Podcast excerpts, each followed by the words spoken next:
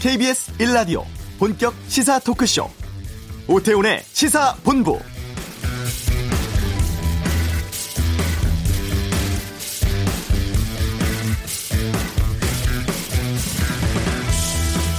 트럼프 미국 대통령이 2월 말 있을 2차 북미 정상회담에 대한 기대감을 드러내면서 김영철 부위원장의 면담에 대해서 매우 좋은 만남이었다고 만족감을 표했습니다. 또 자신과 김정은 위원장 모두가 2차 정상회담 기대하고 있다고도 강조를 했었는데요. 이런 가운데 최선희 부상과 비건 대표가 이 북미 실무협상단 스웨덴에서 사흘째 숙식과 함께 하면서 협상을 진행하고 있습니다. 이 회의에는 이례적으로 우리 대표단도 참여를 하고 있다고 합니다. 대부분 주요 쟁점에 대한 협상이 오늘 마무리될 것으로 보이고 2차 북미 회담에 담길 내용이 대부분 여기에서 결정될 것 같습니다. 오태훈의 시사본부 2부 외교전쟁에서 제2차 북미 정상회담의 진행 상황 또 향후 일정 등에 대해 살펴보는 시간 갖겠습니다. 재벌가를 파헤치는 그 갑이 알고 싶다. 차기 회장도 구하지 못하면서 쇠락해가는 전국 경제연합회에 대해서 알아보겠습니다. 잠시 후 이슈에서는 더불어민주당 이재정 의원 연결해서 알츠하이머라면서 골프 회동 적발된 전두환 씨 문제, 또 손혜원 의원의 민주당 탈당 등에 대한 의견 듣겠습니다. KBS 라디오 오태훈의 시사본부 지금 시작합니다.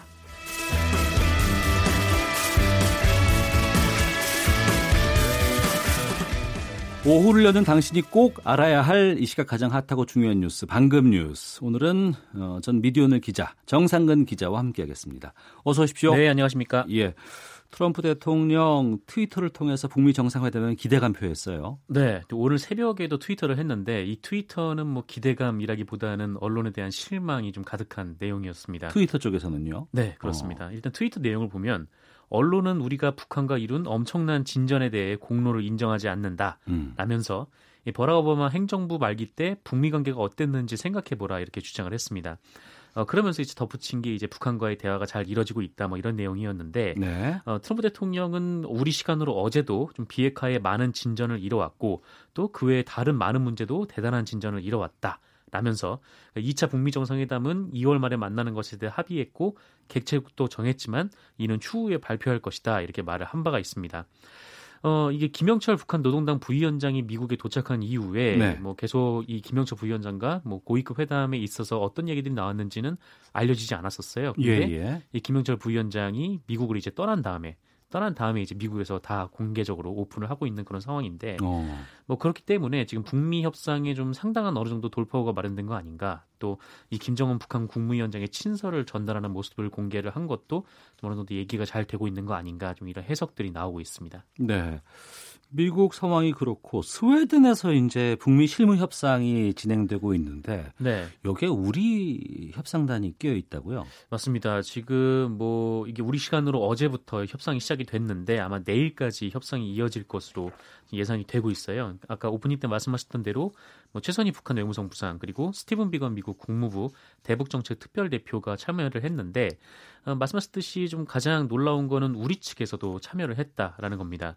그 우리 측에서는 이도훈 외교부 한반도 평화교섭본부장이 어, 지난 18일부터 스웨덴으로 향해서 대화에 참여를 하고 있다라고 하는데요. 이도훈 본부장이면 워킹 그룹 우리 쪽 실무 대표 아니에요? 네, 맞습니다. 가서 이제 잡지 논의를 하고 있다라는 거죠. 근데 이 북미 대화에 한국이 공개적으로 관여하는 것은 과거에 좀 볼 수 없었던 장면이라고 하는데 뭐 그러다 보니까 이 북미 협상에 있어서 어, 사실상 한국의 입장을 반영할 수 있는 공간이 열린 것 아닌가 어. 네, 이렇게 해석이 되고 있고 그러다 보니 그럼 우리와도 좀 관계가 있는 내용들 그러니까 뭐 개성공단이라든지 뭐 금강산 관광 등도 논의가 되고 있는 것 아닌가 이런 해석이 나오고 있습니다. 네, 한편 이 남북미의 북핵 협상 실무 대표들은 내일까지 이곳에서 숙식을 함께하면서 협의를 할 예정인데 여기에 또 일본 그 외교성 외무성 관계자가 와 있어서 그것도 좀 얘기거리가 되고 있습니다. 네. 그리고 빙상계 성폭행 사건에 대한 추가 폭로가 조금 전에도 나왔어요? 네, 그 2주 전에 이 전 국가대표 쇼트트랙 코치 조재범 씨의 성폭행 가해가 폭로가 됐잖아요. 근데 네. 그때 이후에 이 젊은 빙상인 연대라는 곳이 있는데 여기서 우리 비슷한 사건을 더 알고 있다. 그 이런 성폭행 피해자가 다섯 명이 더 있다. 그 중에 두 명이 기자회견을 준비 중이다. 이렇게 얘기를 했었어요. 어, 그런데 이게 예정된 기자회견이 취소가 된 적이 있었습니다. 그래서 아마 이 피해 선수들이 쉽게 나서기가 좀 어려운 그런 상황 때문인 것으로 보였는데 네. 어쨌든 그 후로부터 2주가 지났고 오늘 이 젊은 빙상인 연대에서 관련 폭로가 나왔습니다. 이게 조금 전 기자회견에서 있었던 폭로여서 좀 간단한 키워드만 좀 말씀을 드리면 일단 성폭력 피해는 이 심석희 선수를 포함해서 총 6건이 확인이 됐다. 어, 그리고 피해자들이 2차 피해와 보복을 우려하고 있다. 어, 그리고 이 중에 한 피해자는 이 10대 때 코치로부터 자세 교정을 핑계로 수차례 성추행을 당했다. 어, 그리고 이에 해당 피해자는 충격을 받아서 선수 생활을 그만두기까지 했다. 네. 이런 내용이 있었고, 어, 그리고 이 피해자가 전명규 교수에게 피해 문자를 보내지만 묵살을 당했다. 그 가해자들은 전명규 교수의 휘하에 있는 사람들이다. 뭐 이런 내용이었습니다. 음. 그러니까 전명규 교수가 이 범행 은폐에 적극적으로 관여했다라는 주장으로 어, 수사당국이 수사에 나서야 한다. 그런 주장도 나왔습니다. 네. 대한체육회가 빙상연맹을 해체하기로 했어요? 네, 이게 뭐 최근 폭행, 성폭행 논란까지 좀 잡음이 이어지고 있지만 이 과거에도 뭐 파벌 논란 이런 게 있어서 대중의 지탄을 그렇죠. 예, 네, 예. 받은 적이 있었는데 어 이에 이제 뭐 지금 또 특히 문제는 이 폭행이나 성범죄 가해자들이 지도자로 다시 복귀를 하는 경우가 있었다라는 겁니다. 그러니까 이게 자정 의지가 전혀 없는 것으로 지금 확인이 됐다라는 것이죠. 어, 이에 대한체육회가 이 빙상 연맹에 대해서 전면 재조사를 하면서 이 단체의 제명까지 염두에 두고 있다 이런 보도가 한겨레에서 나왔습니다. 네. 이 조사 결과 뭐 전현직 관계자들의 영구 제명은 물론이고 이 연맹을 해체하는 수순까지 가겠다는 건데 이게 빙상 연맹을 해산하면 뭐 빙상 연맹이 이제 대한체육회 가맹단체의 지위를 잃게 됩니다. 근데 빙상 연맹은 뭐 민간 단체로서 활동을 할 수가 있지만 뭐 이럴 경우에는 재정 지원이 끊기게 돼서 사실상 대표성도 잃고 운영에도 어려움을 겪게 되는 것이죠. 그래서 빙상 국가대표 같은 경우에는 이 빙상 연맹 주관이 아니라 뭐 다른 선발 과정을 거쳐서 뭐 대한체육회의 승인 아래 뭐 국제 대회에 참가를 할 수 있다. 뭐 이런 입장이라고 하고요. 네. 이게 사실 그 미국에서 레리 나사르 사건이란 사건이 있었어요. 그러니까 레리 나사르라는 이 체조 국가대표팀 주치의가 이 체조 국가대표 선수들을 대상으로 성폭행 등의 이 성범죄를 자행을 했는데 고발자가 무려 150명이 넘는 네. 그런 상황이었습니다. 엄청난 사건이었는데 이 사람이 이로 인해서 징역을 360년을 받았어요. 360년. 네. 어. 그리고 나서 이 미국 체육계가 이 사실상 체조협회를 붕괴를 시킨 바 있습니다. 예. 그러니까 관련된 임원들을 전부 징계를 하고 영구 퇴출을 함으로써 체조협회가 기능을 못하게 만들어버린 적이 있었는데 그것도 아마 자정을 하기가 어려웠다라는 이유 때문이었습니다.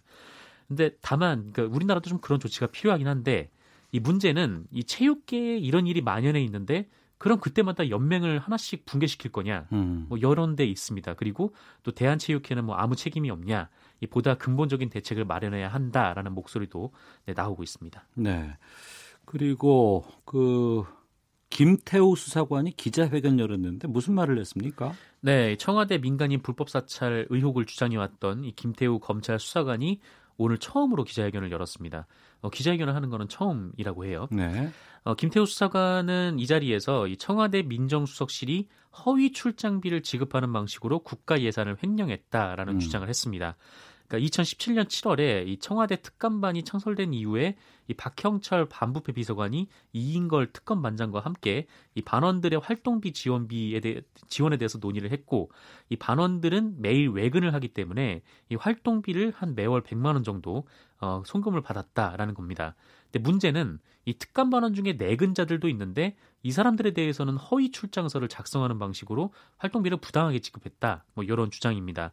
그러니까 이게 뭐 국민 세금 허위 수령 그리고 공문서 위조에 해당한다라는 주장이고요. 어, 그리고 자신의 비위 행위 의혹과 관련해서 이 자신의 휴대전화를 청와대가 불법 감찰을 했다라는 주장을 이어가고 있는데요. 이 자신이 휴대폰 감찰에 대한 동의서를 쓰기는 했는데 어, 사실 난 동의를 안 했지만 동의서를 썼다. 뭐 그렇기 때문에 동의서를 쓰라고 한 것이 문제였다. 뭐 이런 주장도 했습니다. 네. 홍역 유행하고 있다는데 이 소식 간단히 좀 말씀해 주시죠. 네, 이게 처음에는 뭐 대구와 경북에서 환자가 발생을 했는데 지금 시흥과 안산 등 수도권까지 이어지고 있습니다. 어, 이게 홍역이라는 것이 매우 전파력이 강한 전염병인데 뭐 기침이나 재채기만으로 공기 중으로 쉽게 전파가 된다고 하더라고요. 어, 그런데 지금 발생한 환자를 보면 뭐 대구 경북 지역에서 16분, 그리고 시흥에서 영유아 1분, 그리고 안산에서 8분이 확진 판정을 받았는데 하지만 이게 대규모 전파 가능성은 좀 낮다라고 합니다. 이미 어. 대부분이 예방 접종을 한 상태이기 때문에. 네. 근데 문제는 예방 접종을 안 맞은 분들 그리고 이 홍역이라는 것이 항체가 생기려면 예방 주사를 두 차례 맞아야 되는데 이 1983년생부터 96년생까지는 예방 주사를 한 차례만 맞았다라고 해요. 네. 97년 이후부터 두 차례씩 맞아왔기 때문에 그래서 이분들이 대부분 이 홍역에 걸렸고 좀 예방 접종 사각지대에 놓인 분들이라고 합니다. 알겠습니다. 방금 뉴스 정상근 전 미디어오늘 기자와 함께했습니다. 고맙습니다. 네, 고맙습니다. 이어서 이 시각 교통 상황 살펴보겠습니다. 교통정보센터의 윤여은 리포터입니다. 네, 현재 영동고속도로 새말과 둔내 사이 눈이 내리고 있습니다. 적은 양의 눈이라고 방심하지 마시고요. 조심 운전하셔야겠는데요. 특히 다리 위나 터널 앞뒤 구간, 산모퉁이 그리고 커브길 등에는 블랙 아이스가 잘 생깁니다. 안전거리 확보와 감속 운전하는 것이 무엇보다 중요하겠습니다. 영동고속도로 정체 강릉 쪽 경계권입니다. 서창분기점에서 월곡분기점까지 2km 정체고요. 작업을 하는 이천 부근에서 2km가량 밀립니다. 경부고속도로 부산 쪽은 한남대교 남단에서 반포와 신갈 분기점 부근에서 밀리고 이후 청주 부근에선 3차로 막고 작업 중이라 1km 구간 지나기 어렵습니다. 상주 영천고속도로 영천 쪽은 군위터널에서 서군위 사이에 낙하물이 있으니까 주의하셔야겠습니다. KBS 교통정보센터였습니다.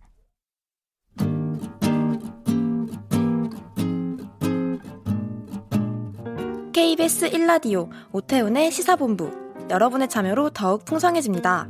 방송에 참여하고 싶으신 분은 문자 9730번으로 의견 보내주세요. 애플리케이션 콩과 마이케이는 무료입니다. 많은 참여 부탁드려요.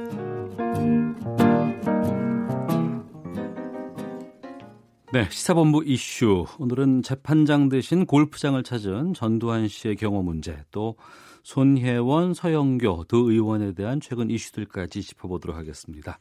더불어민주당 이재정 의원을 연결합니다. 안녕하십니까? 네, 안녕하세요. 예. 이재정입니다. 네. 먼저 알츠하이머와 독감을 이유로 재판에는 나오지 않은 전두환 전 대통령, 전두환 씨가 지난달 6일 강원도에서 골프를 쳤다는 보도가 나왔습니다. 이거 어떻게 보셨는지요? 예, 많은 국민들 느끼시는 바와 동일하죠.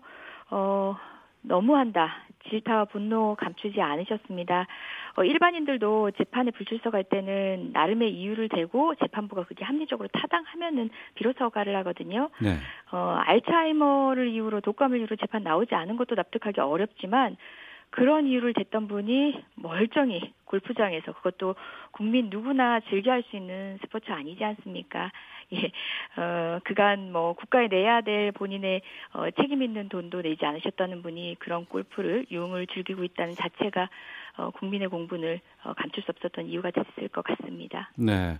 그런데 이 골프장에 경찰관 4명과 차량 2대가 동원됐다고 하는데 이게 가능합니까, 지금도? 예. 사실 이제 당일 골프장에 경찰관이 경호를 했는지 여부에 대해서 저희가 경찰에 물었었습니다. 예. 그런데 뭐 목적지라든지 나머지 것들은 밝히지 않았지만 당일 경찰관 4명 그리고 무기는 없었고 차량 2대가 동원이 됐다는 것까지만 밝혀왔습니다. 근데 저희가 파악하고 있는 바로는 경호 인력은 현재 5명이고 4명이 경호를 했다는 얘기는 다른 이유가 없는 한 또 차량이 동원됐다라고 하는 한 다른 이유가 없는 한 어, 이동에 동원이 된 것이고요. 예. 당일 골프장에서 골프를 쳤다는 것은 전두환 씨 측도 부인하지 않는 바고 다수의 목격자도 있는 것이기 때문에 이런 추론의 결과를 통해서 골프장까지 경찰관 4명, 차량 2대가 동원됐다라고 판단하고 있습니다. 네. 지금 현재 전두환 씨를 경호하고 있는 인력이라든가 비용의 현황부터 좀 알려주세요. 주세요. 예, 2017년 이전 언제부터인지는 모르겠지만 어쨌든 2016년, 2017년은 대략 한 10명 정도의 경찰관과 의경이 한 80여 명이 경호를 하고 있었습니다. 예. 그런데 저희가 2017년 가을, 2018년도 예산과 관련해서 어, 대폭 줄일 것 또는 어, 철수할 것을 요구한 바 있거든요. 그래서 2018년은 5명으로 줄었습니다. 네. 그런데 사실상 뭐 관련 예산이 뭐 3천만 원에서 2천만 원 내외라고는 하지만 그 경찰의 인건비라든지 의경에 소요되는 비용을 일체 계상하지 않은 것들이거든요. 네. 그리고 뭐 이 예산의 규모를 떠나서 이미 어 국가 전복을 이유로 사실상 국민의 심판, 역사적 심판, 사법부의 심판을 받았던 전직 대통령에게 이런 예우를 유지할 필요가 있냐는 것이 어, 이 사건의 핵심인 것 같습니다. 네, 이 예우는 언제까지 계속될 수 있습니까? 그러면? 이 전직 대통령 예우에 관한 법률에 의거한 건데요. 제 6조를 보면은 필요한 기간의 경우 및 경비라고 돼 있습니다. 네. 그 필요한 기간이 지금 정말 재임 이후 30여 년이 지났거든요. 아까 말씀드렸다시피 어, 관련한 재판도 진행이 되었던 상황에서 이 필요한 기간이 무한정 늘어날 수 없다는 건 자명한 거고요. 네. 사실상 기간이 만료됐다라고 보는 것이 타당합니다. 어, 기간 만료됐음에도 이렇게 인력은 쓰고 있고 본인이 내들 추징금을 지금 안 내고 있는 상황 아니겠습니까? 맞습니다. 어, 전두환 씨는 97년도 내란 반란 수계 등 혐의로 대법원에서 무기징역 그리고 추징금을 2,205억 원 확정 판결 받았거든요. 이 예. 중에서 예. 어, 절반 남짓만 납부를 하고 아직도 1,055억이 남아 있습니다. 또 이와는 별도로 10억 원 가까이 세금도 체납하고 있는 것으로 알려지는데요. 예. 2003년 재판 기억 다들 하실 거예요. 전 재산 29만 원밖에 없다. 음. 그래서 돈 낼 수 없다라고 했던 전 씨가 수시로 골프장을 드나들면서 어, 이런 고급 유흥인 골프를 쳤다는 것에 대해서 어, 저도 물론이고 국민도 절대 납득할 수가 없습니다. 네. 그리고 광주 5.18 진상조사위 이제 꾸려지고 곧 이제 활동에 들어갈 것 같은데 또 재판도 지금 현재 진행 중인 상황 아니겠습니까? 네, 맞습니다. 어, 관련한 민사 사건이 진행 중이기도 한데요. 5.18 진상조사위 뭐 첫발을 떼지 못한 데에는 진상조사위 구성 자체가 늦어졌던 데 기인하고 있기도 하고요. 예. 자유한국당이 어, 사실상 재척 기피의 대상이 되거나 아니면 조사의 대상이 되어야 될 사람들을 어, 조사위원으로 추천을 하는 바람에 또 이건 역시도 국민적 공분을 산 적이 있습니다.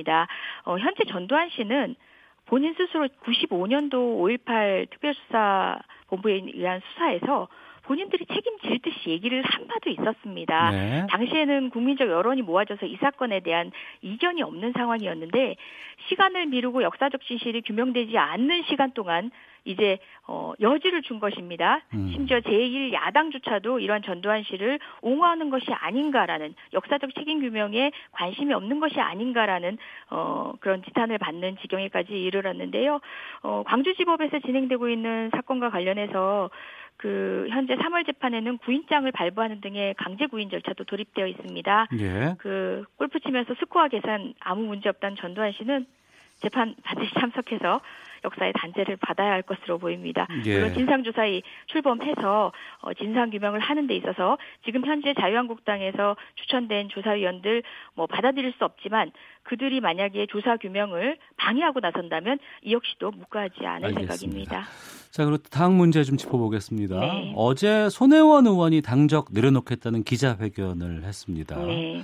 오늘 아침에 박원순 서울시장의 경우에는 이와 관련해서 꼭 투기로 몰 일은 아니다 이렇게 밝히기도 했다는데 당내 분위기는 어떤지 어떻게 보고 계신지 좀 알려주세요. 예, 저는 뭐 전반적인 여론이 뭐 국회의원이 어, 여러 가지의 이제 수단을 놔두고 꼭 그런 방식이어야 했는가라는 식의 어, 국민적 시선은 여전히 있지만 투기가 아니라는 점에서는 정, 정리되어 가고 있다라는 생각입니다. 손혜원 의원이 뭐 심지어 이제 의원직만이 아니라 뭐 본인의 모든 것을 걸겠다라고 한 그것의 진정성에 대해서는 많은 분들이 동의를 하시는 것 같고요. 예. 저 역시도 그런 해석이고 당 내에서도 어, 투기가 아니라는 점 그리고 음. 그 선의 방법이 어찌 되었건 간에 그 선의를 인정하고 그 노력의 결과가 1차적으로는 목포 시민들의 동의를 얻고 있다는 점까지는 음, 조금 동의를 하는 게 아닌가 그런 생각은 듭니다. 네. 일부에서는 뭐 처음에는 네 채라고 했다가 뭐 스무 채까지 늘어나는 여, 너무 여러 채를 사들이는 것 아닌가 이런 부정적인 인식도 있는 것이 사실인데 이 부분에 대한 투기가 아니라는 이유는 어떻게 말씀하실까요? 그 뭐그 그 투자된 금액도 마찬가지고요. 네. 그 목포 시내의 그 지역의 현실을 잘 알고 있는 목포 지역 주민일수록 그 부분에 많은 힘을 실어주고 계시더라고요. 그리고 또 손혜원 의원 사실 뭐 손혜원 의원이 일반적인 국민의 시선에 어, 가용할 수 있는 자원과는 또 다른 자원이 가용이 된다는 측면에서는 국민들은 조금 어, 어색하실 수는 있지만 손혜원 네. 의원의 가용 자원 대비 기가 기왕의 어떤 투자의 방식들 이제 그 정도의 자산이 있는 분들의 투자의 방식에 대비했을 때는 목포라는 곳 특히 그 문제가 되고 있는 것은 투자의 대상으로는 어 이런 매력이 없는 곳이었죠. 그래서 네. 그 투기 여부를 떠나서 음. 어 아니 투기 여부는 이미 정리가 된 것 같고요. 다만 이러한 어 그 지역에 대한 지지 네. 이런 것들이 국회의원으로서 그 방법밖에 없었습니까라는 국민의 목소리는 여전히 경청할 바 있다고 저는 생각합니다. 예. 탈당계는 제출했나요? 네, 아마 뭐 관련해서 이제 뭐 절차적인 문제만 남았겠지만 정치인이 이미 그런 메시지를 던진 마당에야 뭐 언제 제출했는지 여부는 예. 뭐 그닥 중요할 것 같지는 않습니다. 아, 여튼 뭐 혹자는 뭐 의원직 사퇴 그 야당에서 그런 공세를 하고 있지만은 예. 어 사실상 이 정도 수준의 대국민 메시지라면은 본인이 할 이제 책임질 것은 책임지겠다라는 것은 이미 기자회견으로 밝히지 않았습니까? 네. 어, 충분히 어, 모든 것을 내놓지 않았냐라고 생각하고요. 만일 사실이라면 의원직까지 내놓겠다고 하신 마당이니까 조금 더 지켜보면 어떨까 하는 생각이 듭니다. 알겠습니다. 서영교 의원에 대한 이야기로 좀 넘어가 보겠습니다. 당 차원의 조사 결과 어, 당직을 이제 내려놓은 상황으로 알고 있는데요. 네. 그 사법부에 재판 청탁을 했다는 의혹에 대해서 어디까지 책임이 있다고 판단하신 예. 겁니까? 일단 이제 저희가 당사자는 이제 관련된 내용에 대해서 어 이런 부인을 하고 있는 상황이고요. 그럼에도 불구하고 어, 국가기관인 검찰의 공소장에 기재된 부분에 대해서는 저희가 또 어 그 신뢰를 할 수밖에 없는 상황이기 때문에 이릉 당직과 뭐 국회직 관련해서는 내려놓을 수밖에 없는 일이 아닌가 싶고 다만 당사자가 항변하는 부분들은 네. 이후 재판 과정에서 관련된 그 공소장의 기재 내용들을 어떤 방식으로 어, 입체화해서 우리가 확인할 수 있는지에 따라서 어, 그 판단을 이제 유보해 놓은 상태입니다. 어, 상황이 어찌 흘러 갈지는 모르겠지만 네. 어찌되었건 간에 서영교 의원 건만이 아니라 이번 공소장을 통해서 드러난 어, 국회의원의 어, 사법 재판에 대한 관여 행위가 사실이라면 그 부분만큼은 여야를 불문하고 분명히 어 문제 인식을 지금보다는 훨씬 더 어, 저희가 무겁게 가져가고 어, 향후에 반복되지 않도록 해야 된다는 점에서는 이견이 없습니다. 네.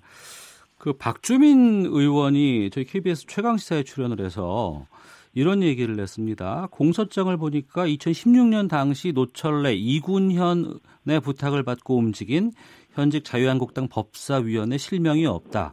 그래서 기자들도 보도를 할 수가 없다. 자유한국당은 왜 이 부분을 언급하지 않나라고 했는데 이 공소장에 그 언급되지 않은 새누리당의 법사위 위원 현직 지금 자유한국당 법사위 위원이 있다고 지금 얘기를 하거든요. 네. 어떤 인물인지 현재 추론이. 가능한지요? 뭐 저는 추론은 못하겠습니다만은 당시 자유한국당 법사위원이 권선동, 김진태, 여상규, 윤상직, 정가변, 주강덕, 오신환 의원인 건 사실입니다. 예. 근데 이 중에서 어 제가 보건데 일단 오신환 의원은 사법운동단에서 굉장히 적극적인 메시지를 내시거든요. 음. 어 기타 다른 분들도 어 사실은 이 부분에 있어서 본인들이 서명하고 나서시는 게 맞지 않나 싶고요. 네. 일부 여론들은 그런 얘기 하십니다. 어, 여야를 막론하고 서영교 의원권에 대해서 아무 말을 하고 있지 않은, 서영교 의원에 대해서는 정작 문제 제기를 하고 있지 않은 우리 여당의 속내는 무엇일까를 의심하고 계시거든요. 네. 그런데 왜 임종원은 어, 여당의 서영교 의원권만 이야기하고 왜 당시 가장 강력하게 힘이 있었을 수 있는 당시 여당이었던 네. 이 자유한국당의 법사위원회에 대해서는 함구했을 것인가, 임종원의 메시지는 무엇인가를 전 따져보는 게 더 중요하다고 생각합니다. 네. 그래서 어, 더불어민주당은 어, 이 사건의 핵심은 임종원의 세치어에 노란하지 않는 것, 다시 말해서 사법농단에 대해서 더욱 단호하게 대처하는 것이 이 사건의 핵심, 우리가 해야 할 도리라고 생각합니다. 예. 그 사법부가 국회 판사를 파견하는 것이 이제 로비 창구로 이용되고 있다라는 비판이 있습니다.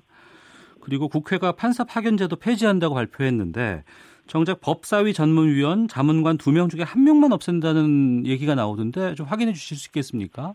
예, 뭐 지금 파견 판사 제도는 2002년 처음 실시됐 다라고 하더라고요. 그래서 예. 법사위 전문위원하고 실무자급 자문관 이렇게 두 명의 판사가 있는 건데 잠- 전문위원 같은 경우는 그 개방직으로 전환한 뒤에 형식은 채용이지만 이제 부장판사가 법원 퇴직한 뒤에 전문위원 하다가 다시 임기 마친 뒤에 법원에 복귀하는 방식 이었다고 하더라고요. 예. 이 건 관련해서는 이번에 유인태 사무총장이 공무신청 철회를 요구했고 대법원도 수용을 했고요. 네. 이제 실무관급인 이 자문관 역시도 어, 폐지와 관련된 논의 중에 있어서 늦지 않은 시점에 정리될 것이라고 저는 생각합니다. 예. 어찌되었건 지금 사법농단에 대한 어, 국민의 주문이 저는 이 사건에 대한 관심으로 어, 지금 모아지고 있다고 생각하고요. 예. 뭐 임종원이 어떤 식으로 묵비를 하건 간에 사법농단에 있어서 책임질 사람들은 책임져야 하는 방식으로 사건이 해결돼야 된다고 보고 이 부분에 있어서만큼은 정부 여당도 관심을 늦추지 않겠습니다. 예, 알겠습니다. 말씀 고맙습니다. 네, 고맙습니다. 더불어민주당의 이재정 의원이었습니다.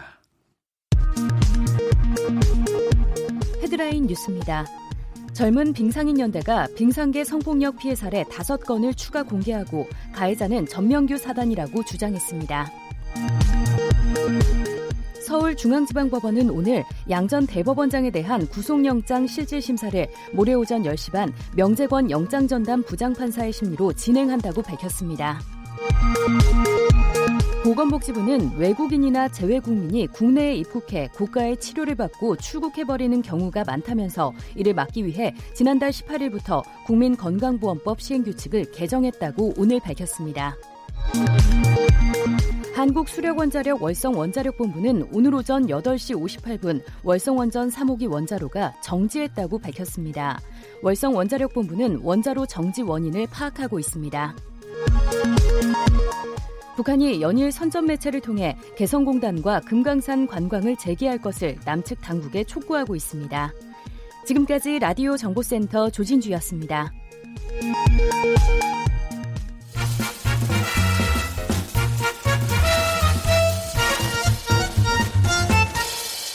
오태훈의 시사 본부.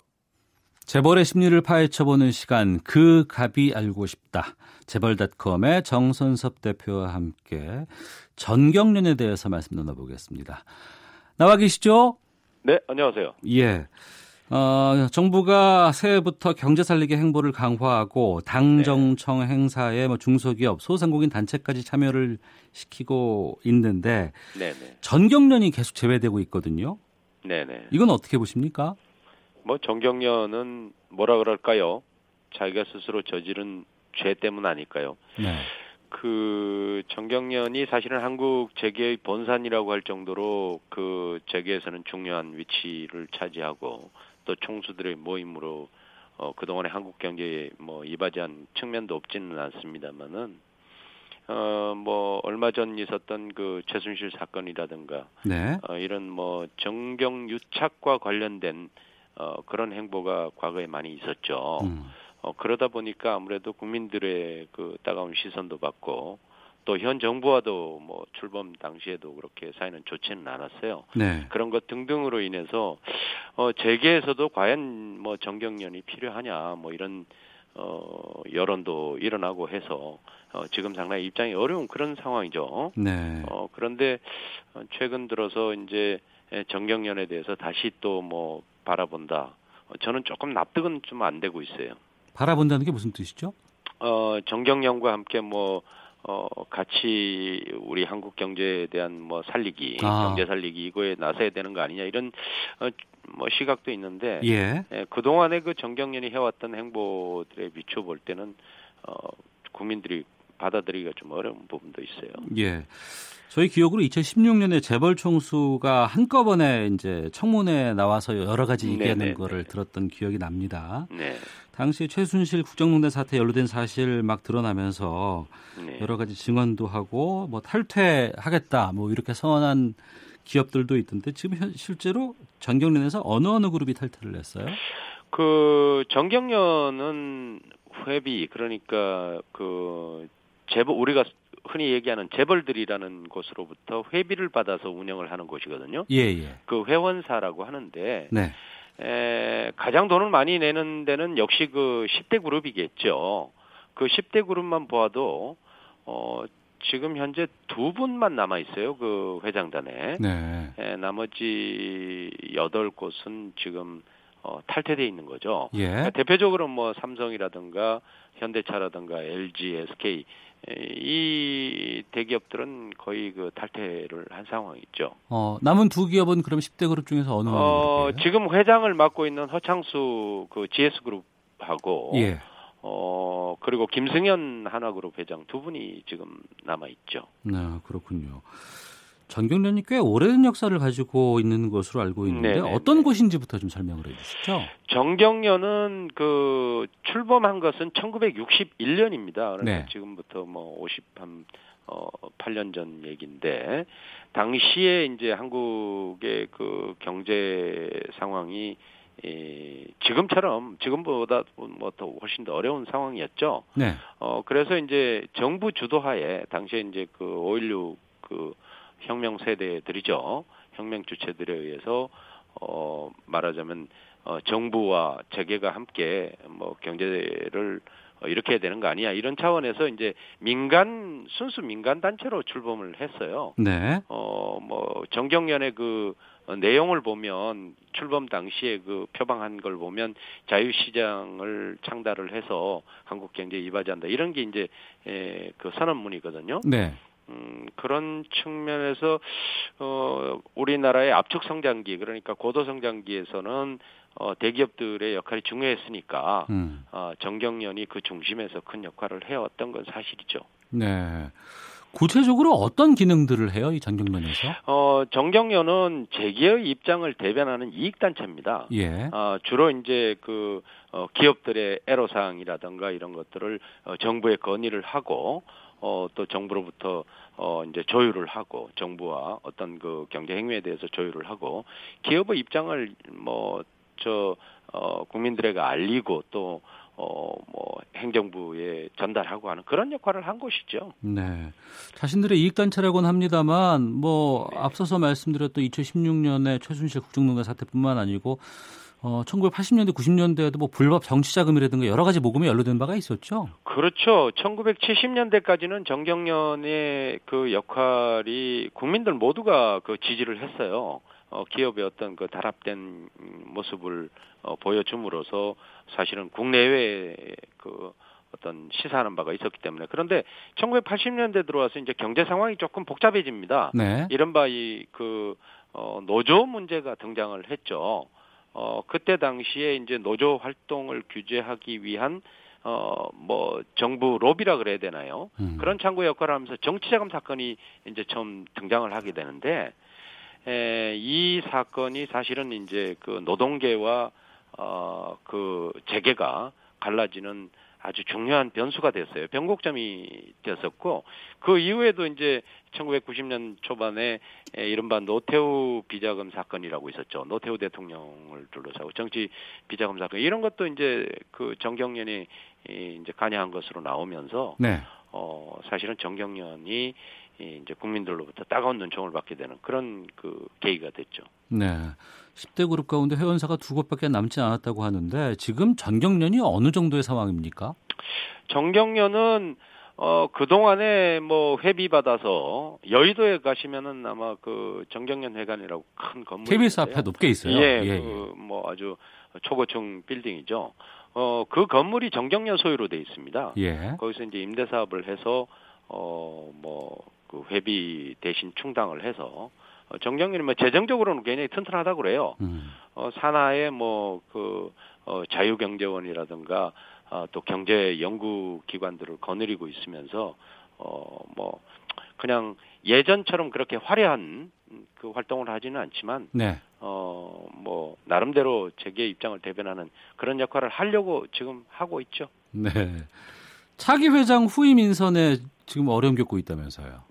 당연하겠죠. 그 뭐 말씀드린 것처럼 어 재계의 이익을 대변하려면 어 재계의 대표 기업들이 그 회원사로 있어야 되잖아요. 예. 근데 대부분 나가고 없는 상황이고 음. 또 지금 그 재계 랭킹 7위인 어, 허창소 회장이 지금 맡고 있단 말이에요. 네, 네. 어, 그러다 보면 허창소 회장도 벌써 연임을 했었어요. 네. 어, 두 번 연임을 한 상황이고 그러니까 세 번째 연임하긴 좀 부담스럽겠죠. 음. 그러다 보니까 원래 아마 2월 달이 정기주총 매년 2월 달이 정기주총이에요. 네. 어, 정기주총 앞두고 새로운 어, 회장을 물색하려고 하는데 선뜻 뭐 누가 나서는 사람이 없겠죠 지금 어. 정경련이 그 어, 여론의 어떤 안 좋은 그런 시선을 받고 있기 때문에 네.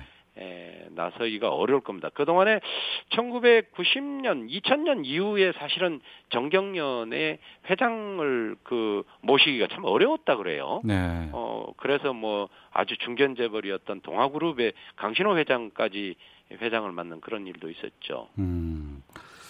지금 전경련 외에도 경영자 총연합회라는 곳이 있지 않습니까? 아 그렇죠. 경총이라고 부르죠 우리가.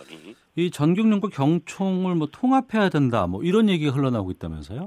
어 그건 아마 경총도 그렇고 전경련도 그렇고 어, 과거에 그, 뭐, 제5 경제단체, 네. 뭐, 다섯 개의 경제단체가 있었습니다만은, 어, 점, 점점 갈수록 이제 경제단체에 대한 시각이 안 좋아지니까 음. 역할도 점점 줄게 되잖아요. 네. 뭐, 기업들의 참여도 좀 떨어지고.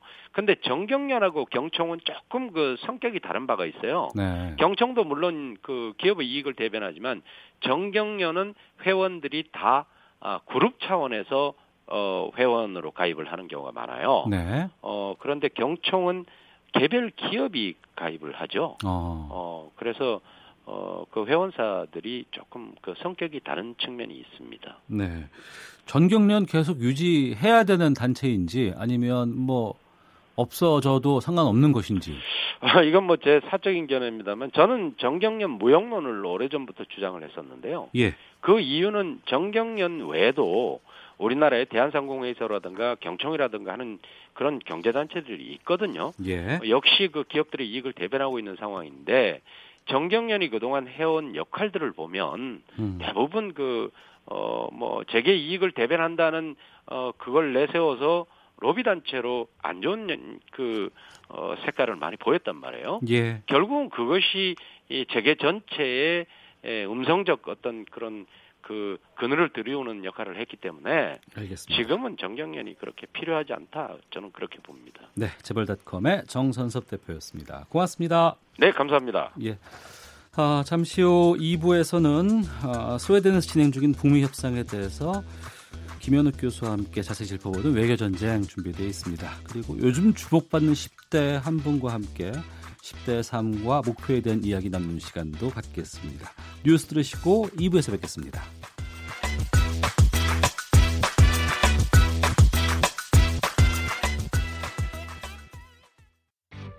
야, 아 왜? 점심시간에 뭐하냐? 자야지. 야, 그러지 말고 이거 한번 들어봐. 아, 뭔데? 지금 당장 라디오를 켜봐. 나른한 오후 깨울 시사 토크쇼. 모두가 즐길 수 있고 함께하는 시간. 유쾌하고도 신나는 시사 토크쇼. 오태훈의 시사본부. 네, KBS 제1라디오 오태훈의 시사본부 2부 시작하겠습니다. 저희 시사본부는 청취자 여러분들의 의견과 참여로 이루어집니다. 청취자께서는 샵 9730번으로 의견 보내주시면 반영토록 하겠습니다. 짧은 문자 50원, 긴 문자 100원의 정보 이용료 있고 애플리케이션 콩으로 참여하시면 무료로 이용하실 수가 있습니다. 앞서서 일부에서도 많은 분들께서 의견도 주셨고 지적도 주셨습니다. 아, 민주당의 이재정 의원 인터뷰 들으시고 의견을 주셨는데요. 1531번님께서 일단 시세는 올랐고 위치가 사전 정보를 알 수 있는 자리고 최근 목포 원 도심의 예산이 급격히 늘어난 점, 이 점을 밝히셔야 합니다. 라고 의견 주셨는데요. 이 손혜원 의원 관련해서는 분노하고 있는 국민들이 많이 계시기도 하고 또 대변하고 있는 분들도 계시겠죠. 사건의 진위가 좀 명백히 드러날 때까지 좀 잘 지켜봐야 될 것 같습니다. 그리고 일부 그 갑이 알고 싶다 코너와 관련해서 7204번님께서 5.16 혁명, 5.16 군사 구태타 아닙니까? 혁명이라뇨? 라는 언급이 있었는데요. 5.16 사태, 5.16 구태타 이렇게 명칭하는 게 아, 맞지 않을까 싶습니다. 매주 월요일 아, 2부는 외교전쟁으로 함께 합니다. 국립외교원 김현욱 교수 나오셨습니다. 어서 오십시오. 네, 안녕하세요. 예. 스웨덴 스톡홀름 인근의 한 휴양시설에서 철통 보안 속에 북미 협상이 진행 중이라고 하는데 이렇게 합숙 담판, 합숙 회의 이런 거 해본 적 있을까요? 저도 처음 들어보거든요. 예. 그만큼 북미 양측이 이번에는 1차 정상회담처럼 뭐 실질적인 성과 없는 그런 정상회담을 할 수 없다는 그러한 인식이 있는 것 같아요. 네. 어, 그리고 그러니까 지난번에 1차 정상회담은 그 만남 자체가 상당히 역사적이었고 네. 의미가 있었고 근데 이제 그때 저도 그 많은 방송에 출연해서 그 성과 면에서는 뭐 상당히 기대보다 이하다라는 얘기를 했었는데 이번에는 그 정도 성과를 또 만들어낸다면 음. 뭐, 뭐 김정은 위원장 입장에서는 어쨌든 간에 뭐 계속 판을 끌 수 있다는 그러한 이점도 있지만 제재를 네. 풀지 못한다는 면에서 상당히 좀 국내적으로 힘들 것이고 트럼프 대통령이야 지금 뭐 셧다운 문제 로 인해서 국내적으로 상당히 힘든 문제이기 때문에 성과를 못 내면 상당히 힘들어지거든요. 예. 그렇기 때문에 이번에는 뭔가 성과를 내야 된다는 그러한 압박감 때문에 이제 합숙까지 가지 않았나 싶습니다. 네. 성과를 내야 한다는 건 추상적인 건 배제하고 구체적인 무언가가 나와야 되잖아요. 결과가. 그렇죠. 어, 어떤 게 있을 수 있을까요? 결국은 미국 입장에서는 계속해서 주장해 왔던 게 신고 사찰 문제입니다. 네. 그 실질적인 미국이 원하는 비핵화, 즉 확실하게 FFVD를 이루기 위해서는 결국은 신고 문제하고 사찰 문제가 해결이 돼야 그 다음에 이제 불능화로 갈 수 있는 거거든요. 네. 그 다음에 최종적인 단계는 이제 핵 폐기로 가는 것이고. 어 근데 이제 북한 입장은 계속해서 이거 못 하겠다는 거잖아요. 신고하면 뭐 그 뭐라 군사 공격의 타겟을 다 알려주는 거다. 뭐 사찰하면 북한이 가지고 있는 모든 핵 능력, 핵 능력을 미국이 다 알게 되는 것이기 때문에 그거는 이제 북한이라는 그 주권 국가로서 불가능하다라는 입장을 계속 표명해 왔기 때문에 예, 예. 어 이것이 결국은 이제 가장 큰 문제인 것 같아요. 음. 어느 수준에서 미국이 사찰과 신고 부분을 얻어낼 것인가, 아니면 신고나 사찰 중에 하나라도 북한으로부터 얻어낼 것인가. 북한 입장에서는 이거를 될 수 있으면은 주지 않으면서 제재 완화를 어떻게 하면 미국으로 얻어낼 것인가 이게 첨예한 의견 대립이 지금 이루어지고 있는 거라 예. 아마 그 부분의 입장을 계속해서 이제 좁혀 나가야 되는 숙제를 안고 있고 제가 보기엔 뭐 2월 말 정상회담 거의 뭐 막판까지 계속 이러한 실무 협상이 계속될 것 같아요. 아 이번에 사흘간의 그 합숙談판 이후에도 계속 논의는 이루어질 것이다. 네, 좀 뭐 이번 3박 4일 동안 쉽게 협상이 뭐 타결이 될 가능성은 그렇게 높지 않다 이렇게 봅니다. 예, 북한이 요구하고 있는 부분들 뭐 단계적이라고는 하지만 제재 완화 부분이고 그것이 크게 우리가 알 수 있는 거는 뭐 개성공단 재개라든가 네. 금강산 관광 재개 네. 아니면 북미 간의 일정 부분의 연락사무소 개설 이 정도가 아닐까 싶은데요. 뭐 연락사무소 설치는 그렇게 제재하고 연구하는 없어요. 예. 전에 이제 미국 쿠바 간에도 어, 국경 수교를 하면서도 미국은 대쿠바 제재를 계속 유지를 시켜 왔거든요. 그래서 제가 보기에는 이제 결국은 북한 입장에서는 그 제재 완화 부분을 계속 두들기고 있는 건데 뭐 최근에 얘기 나오는 거 예를 들어서 무슨 뭐 ICBM 폐기 얘기가 나오는데 뭐 북한이 과연 가지고 있는 ICBM을 그렇게 쉽게 내줄 수 있겠느냐. 그리고 ICBM 폐기 정도로 미국이 과연 금강산과 개성공단 정상화를 해줄 수 있겠느냐. 예. 제가 보기에는 뭐 딜은 지금 딜의 초점, 협상의 초점은 다른 곳에 있다. 저는 그렇게 봅니다. 음, 알겠습니다. 북미 간의 담판, 합숙 담판 안에 우리나라 그 이도훈 외교부 한반도 평화교섭 본부장이 참석을 했습니다. 이것도 좀 의외예요. 예, 직접 협상에 끼어들었어요. 예, 예. 그만큼 이번 협상이 중요하다는 거죠. 북미 간에 계속 뭐 입장차가 분명하니까 예를 들어서 올해 신년사에 나온 것 보셔도 보셔도 어, 계속 북한은 이제는 미국이 제재 해제할 줄 차례다라고 계속 주장을 하고 있거든요. 네. 그리고 기껏해야 하나 추가한 것이 이제 작년도에 이제 노동당 전원회의에서는 핵을 사용하지도 어, 시험하지도 그리고 전파하지 않겠다. 이랬는데 이번에 신년사에서는 그 세 가지에 핵을 사용하지 않겠다라는 음. 것이 덧붙여졌어요. 네. 그래서 아마 북한 입장에서는 어, 핵 사용 동결, 핵 시험 동결, 그러니까 그 생산하지 않겠다는 게 덧붙여졌어요. 그러니까 핵을 생산하지 않겠다. 즉 핵무기도 생산 안 하고 핵물질도 생산하지 않겠다.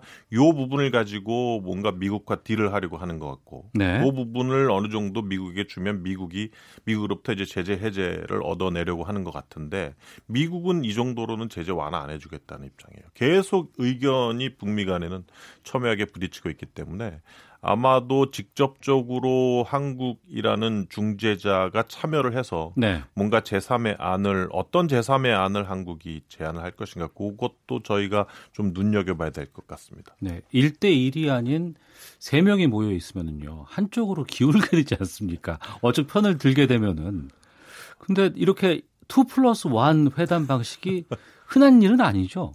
흔하지는 않죠. 예. 어, 얼마나 중재자가 제대로 된 역할을 해줄 수 있느냐 문제인 것 같아요. 예. 지금 글쎄요, 지금 하, 뭐 북한 입장에서는 어, 핵시험 안 하고 미사일 시험 안 하는데 연합훈련도 완전히 중단 안 하고 있고 일단 그것부터가 불만이고 음. 그리고 뭐 그 미국의 어떤 유해자 송환도 해줬고 어, 풍계리 시험장도 폐쇄했는데 이제는 미국이 할 차례인데 미국이 안 하고 있다. 이러한 입장이고 또 미국 입장에서는 실질적인 가지고 있는 핵폐기는 전혀 없다는 거. 그러니까 이러한 사이에서 한국이 적절하게 중재를 잘 해야 되는 숙제를 갖고 있다고 봐야죠. 네, 알겠습니다. 그리고 미국 워싱턴에서 이제 김영철 노동당 부위원장과 폼페이오 미 국무장관의 고위급 회담이 있었고 워싱턴으로 간 것도 처음이라고 들었습니다. 네. 어, 그리고 여기서 개최지 개최 시간, 일시 이것들이 대략 합의가 된 것 같은데 정확한 날짜, 장소를 공개하지 않았어요. 2월 말이라고만 했죠. 예. 미국 입장에서는 아마 협상 전략이었을 가능성이 있어요. 미국 쪽에서. 네. 장소하고 날짜를 못 박아버리면 예. 아마 북한 측에서는 실무회담에서 전혀 양보나 협상 없이 그냥 정상회담으로 가려고 할 겁니다. 아 이미 발표가 돼버렸으니까. 예, 김정은 위원장 입장에서는 뭐 트럼프 대통령을 설득할 자신이 있는 거죠. 음.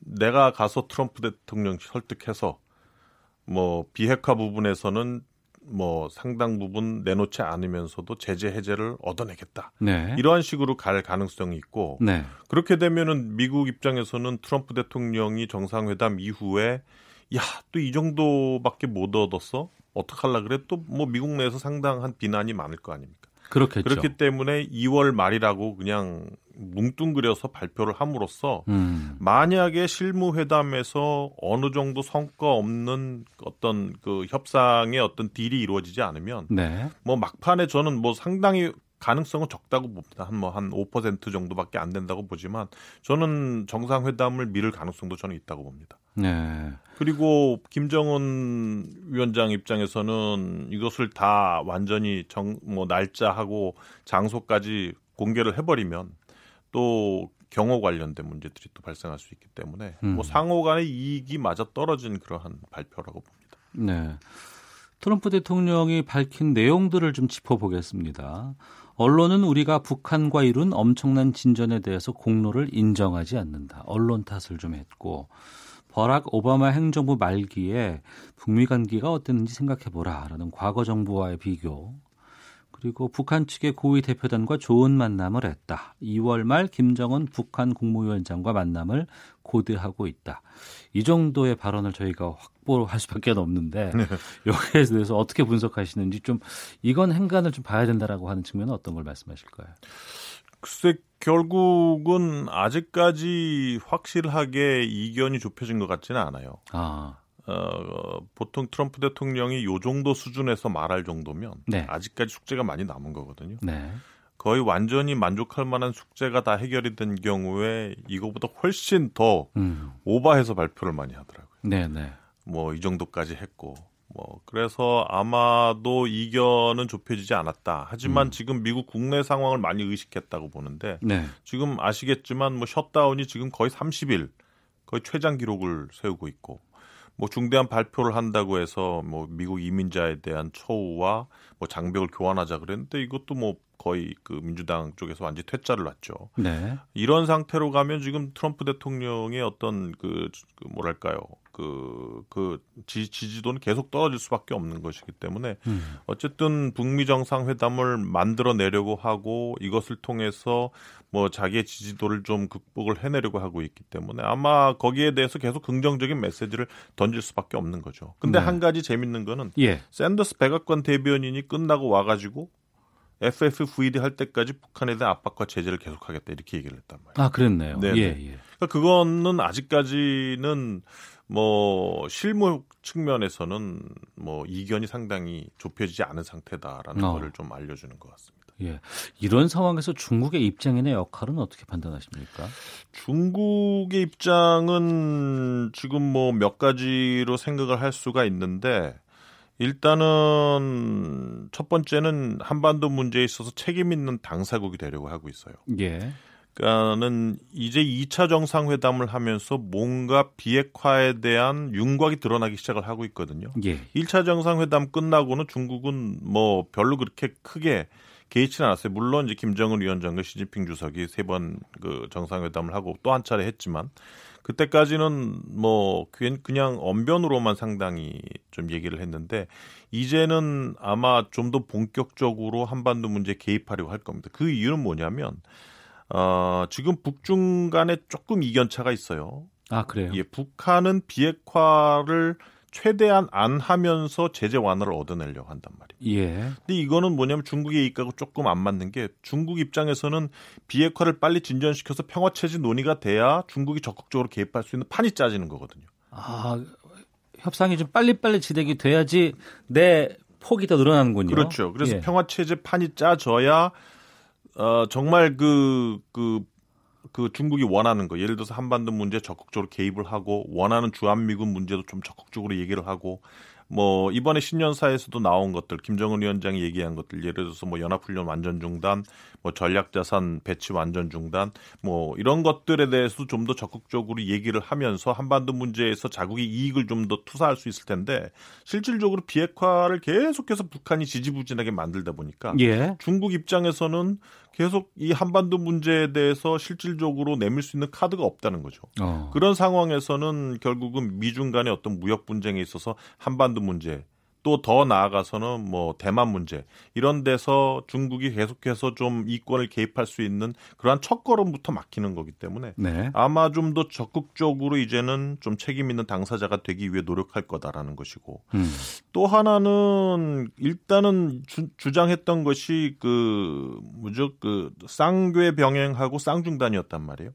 그 쌍중단에서 북한은 실험 중단을 했는데 한미연합훈련은 지금 지속적으로 간다고 지금 얘기가 나오고 있고 예, 예. 그 부분에 대해서도 아마 중국을 중국은 주, 중단을 하라고 이제 주장을 하는 입장일 것이고 쌍계 병행은 아까 말씀하셨듯이 비핵화 평화 체제가 같이 가야 되는데 뭐 비핵화 부분에서 지금 북한이 막혀 있으니까 음. 좀더 이것을 좀 더 촉진시키려는 그러한 적극적인 노력을 좀 중국이 기울이지 않을까 싶습니다. 네.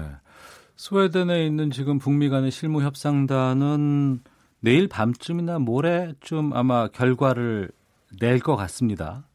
여기서 발표가 있습니까? 아니면은 뭐 협상의 합의가 이, 이, 이루어진다고 해도 발표 안 하고 끝날 수도 있어요. 제가 보기에는 지금까지의 어떤 북미 협상의 어떤 과거 특성을 보면 이번에 트럼프 정부 들어와서 예. 공뭐 상당히 형식적인 수준의 발표만 있지 않을까 싶어요. 형식적인 수준에. 예. 예. 어. 근데 또 우리도 참여했기 때문에 지금 세 나라에서 여러 가지 정보들이 다 나올 수도 있는 상황 아니겠습니까?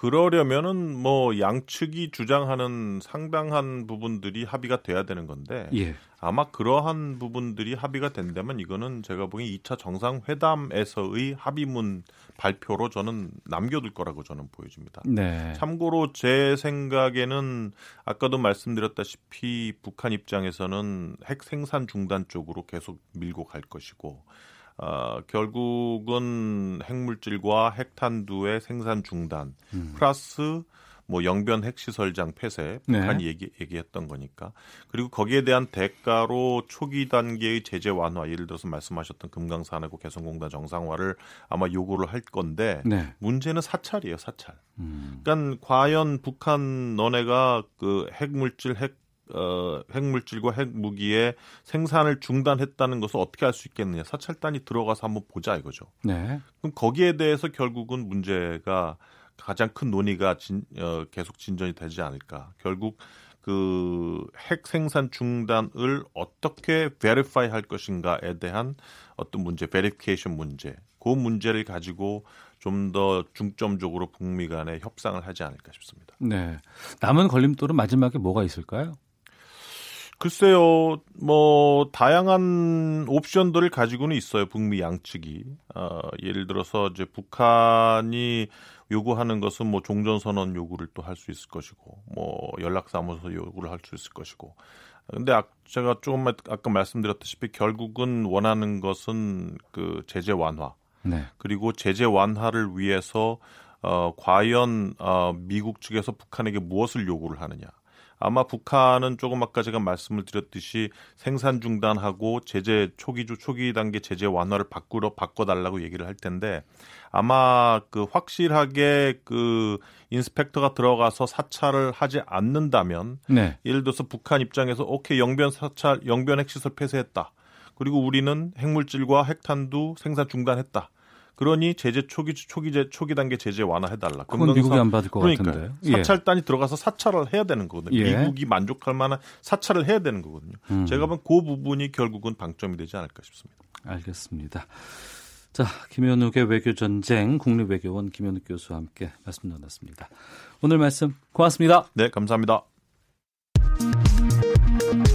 헤드라인 뉴스입니다. 국방부는 일본 정부가 P1 해상 초계기가 탐지한 광개토 대왕함의 레이더 경보음을 공개하겠다고 밝힌 것과 관련해 부적절한 여론전을 펼칠 것이 아니라 정확한 증거를 제시하고 양국 전문가들이 참여한 가운데 과학적이고 객관적인 검증을 받으면 될 것이라고 밝혔습니다. 정부가 독감 치료제인 타미플루 20만 명분을 내일 북한에 전달할 것으로 보입니다. 아파트 공시지가, 즉 아파트 땅값의 시세 반영률이 정부가 재산세와 종합부동산세 등 각종 세금을 매기는 기준으로 삼고 있는 아파트 공시가격 시세 반영률의 절반에 불과하다는 분석이 나왔습니다. 지난해 1월 문을 연 인천국제공항 제2여객터미널이 개장 1년 만에 누적 이용객 1,900만 명을 넘어섰습니다. 가수 혜은이 씨의 남편인 배우 김동현 씨가 집행유예로 풀려나자마자 또다시 사기 혐의로 피소됐습니다. 지금까지 라디오 정보센터 조진주였습니다. 이어서 기상청의 윤지수 씨입니다. 네, 미세먼지와 날씨 정보입니다. 어제부터 찬바람이 불기 시작하더니 어제 오전만 하더라도 초미세먼지 특보까지 발효됐는데 점차 상황이 나아졌습니다. 지금은 서울의 미세먼지 농도가 1세제곱미터당 48 마이크로그램, 초미세먼지는 25 마이크로그램을 보이면서 보통 단계를 보이고 있고요. 전국 대부분 지역 좋거나 보통 단계 계속 유지하고 있습니다. 오늘 하루는 계속 이렇게 유지되겠지만 내일은 중국 쪽에서 다시 서풍을 타고 미세먼지가 날아들 것으로 보여서 충청남도, 전라남북도 지역을 중심으로 나쁨 단계 예상되고 있습니다. 참고하시기 바랍니다. 한편 지금 남부지방은 하늘이 맑은 곳도 있지만 중부지방은 대체로 흐리고 눈이 날리는 곳이 있습니다. 서울과 경기도, 강원 영서 지역, 충청북도 북부, 경상북도 북부 내륙 지역을 중심으로 오늘 낮에 산발적으로 눈이 날리는 곳이 있겠고요. 강원 영서 지역의 경우 눈구름이 조금 더 발달을 하면서 강원 영서 산간 지역과 인접한 내륙 지역을 중심으로 1cm 안팎으로 쌓이는 곳이 있을 것으로 예상이 됩니다. 내일과 모레 전국 대부분 지역은 맑은 날씨가 예상되고 그만큼 날이 건조해지겠습니다. 강원 영동 지방과 경상도 지역은 건조특보가 내려진 곳도 많은 상황입니다. 지금 서울 기온은 영상 0.4도입니다. 지금까지 미세먼지와 날씨 정보였습니다. 다음은 이 시각 교통 상황 알아보겠습니다. KBS 교통정보센터의 윤여은 씨입니다. 네, 현재 영동고속도로는 새말과 강릉 분기점 사이가 눈길이고요. 서울 영양고속도로는 강일과 인제 사이에 눈발이 날리고 있습니다. 감속 운전과 함께 안전거리 충분하게 확보해 주셔야겠습니다. 낮 시간답게 도로는 비교적 여유롭습니다. 경부고속도로 부산 쪽 한남대교에서 반포와 신갈분기점에서 수원까지 정체고요. 이후 입장 부근 1차로에서는 장애물 처리 중이라 주의가 필요해 보입니다. 계속해서 부산 쪽 청주 부근 3차로에서 장 작업 중이라 1km 구간 지나기 어렵습니다. 반대 서울 쪽은 양재에서 반포까지 밀리고요. 서울 외곽 순환고속도로는 송내 중심으로 양방향 정체입니다. 서울 시내 동부간선도로 의정부 쪽 원룸교에서 월길 1교 사이 정체 작업 때문이고요. 성산대교 남단에서 북단 쪽도 3차로 막고 작업 중이라 서부간선도로 성산대교 쪽 신정교부터 여파 받고 있습니다. KBS 교통정보센터였습니다.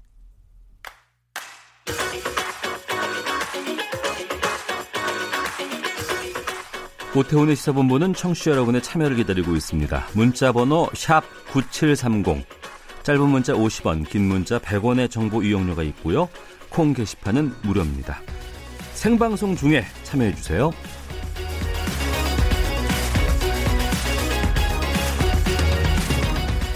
네, 2017년 미국의 시사주간지 타임에서 가장 영향력 있는 10대에 선정됐고 2018년 청와대 신년 인사회 경제, 노동, 여성 등 각계각층 분야 대표들과 함께 초대가 된 10대가 있습니다. 요즘 가장 주목받는 10대 중에 한 분입니다. 모델 한현민 씨와 함께 말씀을 좀 나눠보겠습니다. 어서 오세요. 네, 안녕하세요. 네, 저희 청취자분들께 어, 인사말 자기소개 좀 부탁드리겠습니다. 네, 청취자 여러분들 안녕하세요. 저는 모델 한현민입니다. 네. 어, 저는 한국 사람인 어머니와 나이지리아 사람인 아버지 사이에서 태어났고요. 예. 어, 현재 이태원에 살고 있고 올해 19살이 되었습니다. 19살. 네. 한국인이신 것이고. 네, 그죠. 어. 외모가 조금 독특하긴 하지만 우리말을 참 잘해요. 네. 아무리 그래도 이제 한국에서 어떻게 보면 이제 19년을 살았다 보니까 네네. 어 솔직히 다른 친구들이랑 얘기해도 음. 눈 감고 들으면 그냥 한국 사람 목소리 같아요. 네.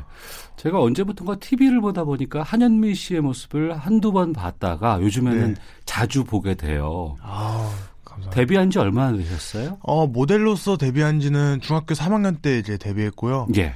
어, 이제 방송을 좀 활발하게 한 지는 음. 어느덧 이제 1년 차가 되었습니다. 네, 어느덧 1년 차가 되셨는데 네.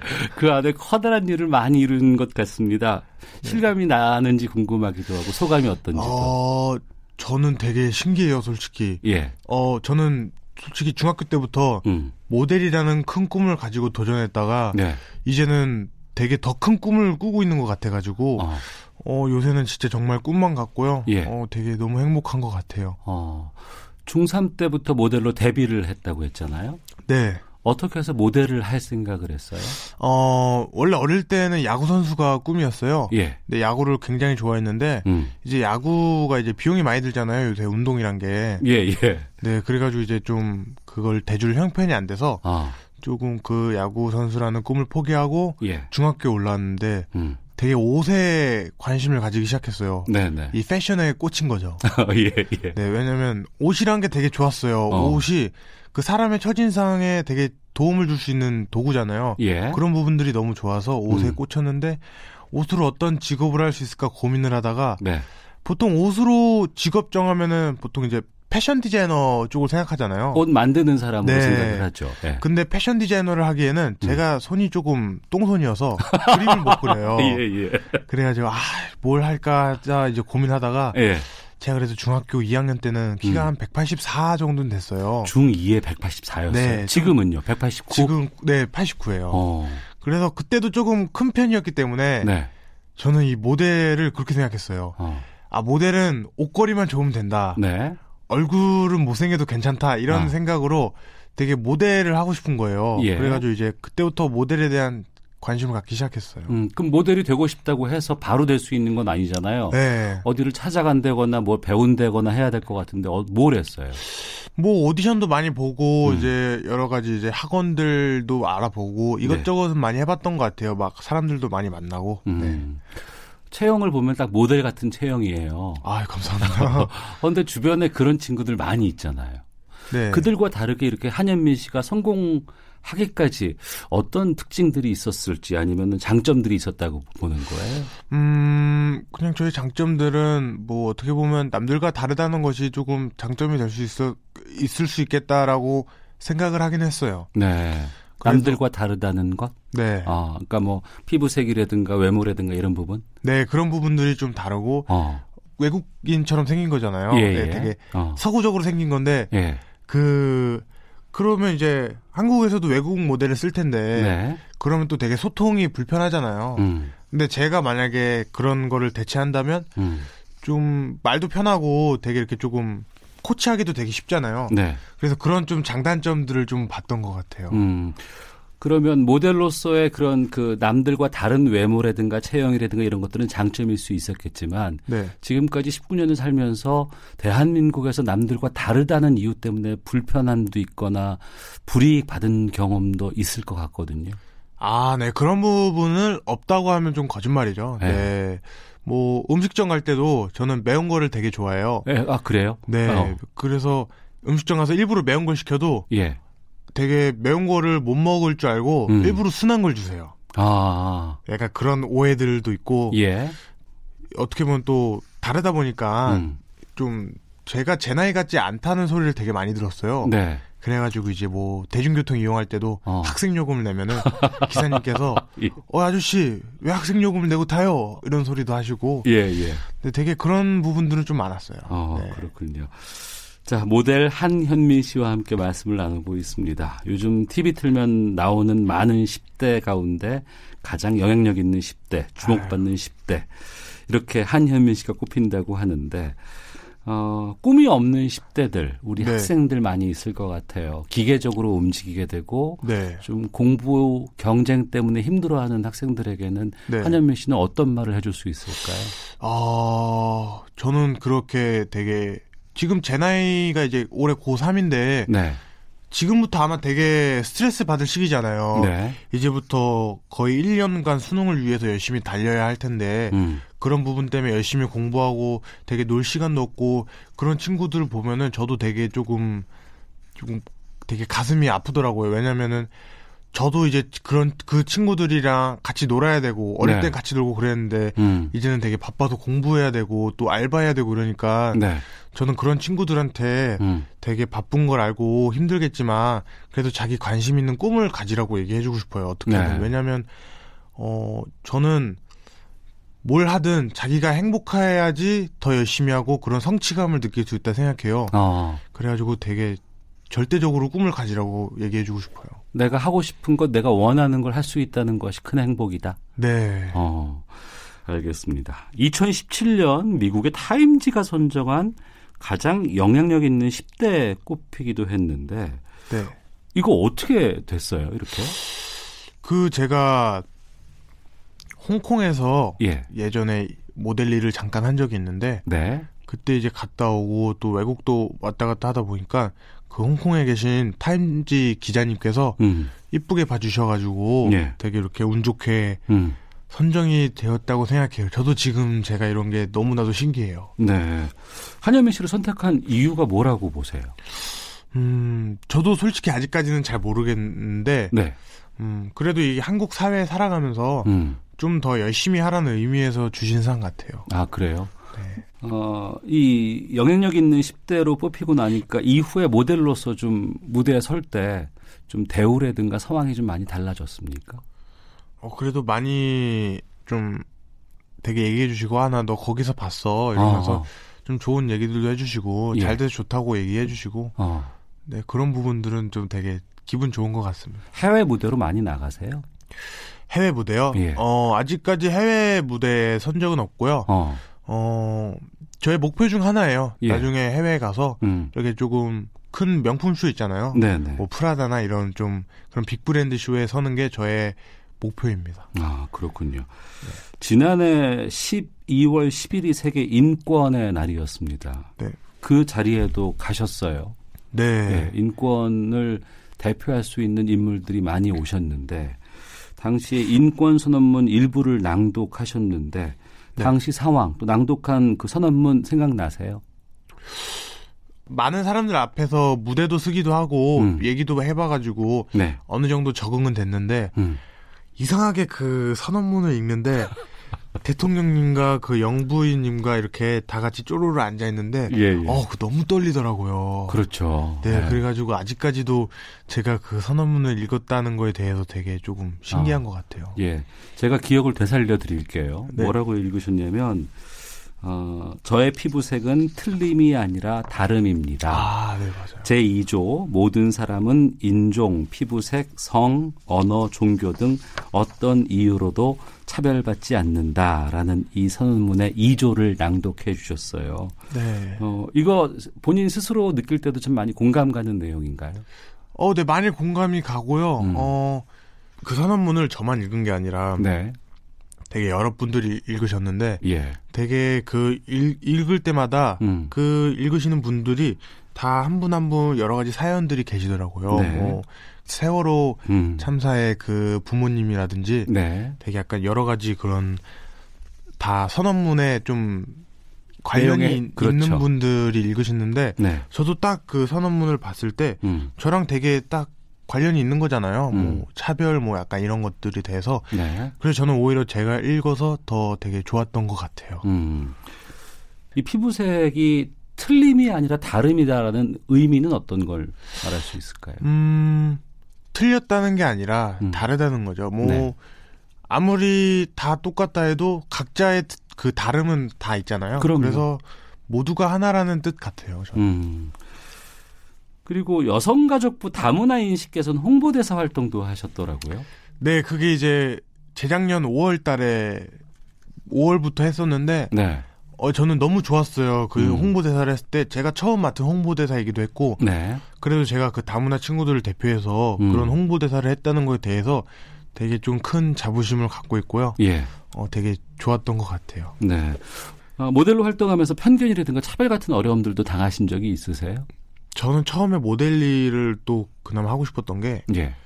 어, 모델은 조금 그래도 여러 인종들이 옷을 입기 때문에 아, 예. 좀 그런 게 없잖아요. 어. 그래서 모두가 똑같다는 생각을 갖고 모델 일을 했었는데 예.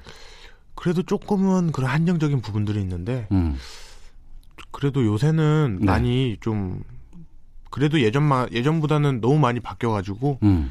누구나 다 다양하게 하는 것 같아요. 네. 네. 어, 친한 모델들도 많이 있으세요? 어, 네, 이제 제 또래 친구들 모델들도 많고, 음. 네, 친한 모델들은 수두룩하죠. 예. 10대로 모델 활동을 했을 때 가장 관심 있는 부분들은 뭐가 있을까요? 음, 이제 모델이라는 직업이 솔직히 예. 어 되게 길지는 않은 직업이잖아요. 어. 네, 그래서 다들 걱정하는 게 어, 이 모델로 이제 활동을 하다가 어떻게 해야 할지, 약간 어. 연기를 해야 될지 이런 부분들 아. 걱정을 많이 하고 예. 또 그냥 솔직히 다른 학생들이랑 다를 게 없어요. 뭐 어. 대학 고민하고 예, 예. 네, 약간 그런 것 같아요. 아 모델로 어 이 정도 하면 정년으로 생각하는 나이가 얼마나 되는 거예요? 아, 그런 솔직히 그런 한계는 없는데 예. 어 왜냐면 이제 이, 이 유행이 좀 빨리 바뀌다 보니까 예, 예. 되게 뒤죽박죽한 것 같아요. 저도 어. 뭐 이거는 되게 조심스러운 얘기지만 예. 네 모델 이제 모델 하다가 보통 음. 요새는 이제 모델 출신 배우분들도 많고 네. 이렇게 뭐 방송하시는 분들도 많고 많잖아요. 음. 그래가지고 그런 진로에 대해 고민을 좀 하는 것 같아요. 아, 그럼 모델 이후의 삶에 대해서 고민도 좀 많이 하고 있는 상황이에요, 지금? 어, 그쵸. 저 또한 그런 고민들을 해요. 아, 어. 나중에 정말 나이가 30이 넘어가가지고. 예. 어떤 걸 해야 할까? 뭐 아. 이런 고민들은 그래도 하죠, 네. 예. 어떤 쪽으로 생각해 보셨어요? 음, 그래도 저는 되게 약간 이렇게 지금 방송하고 있는 것도 너무 좋고 예. 또 되게 여러 가지 생각을 하고 갈피를 못 잡았는데 음. 제가 요번에 드라마를 처음 찍었어요. 아 그래요? 네. 예, 예. 근데 드라마를 하면서 어. 느낀 게 어, 이 연기 쪽으로도 예. 기회가 된다면 꼭 해보고 싶어서 음. 저도 이제 고3이고 네.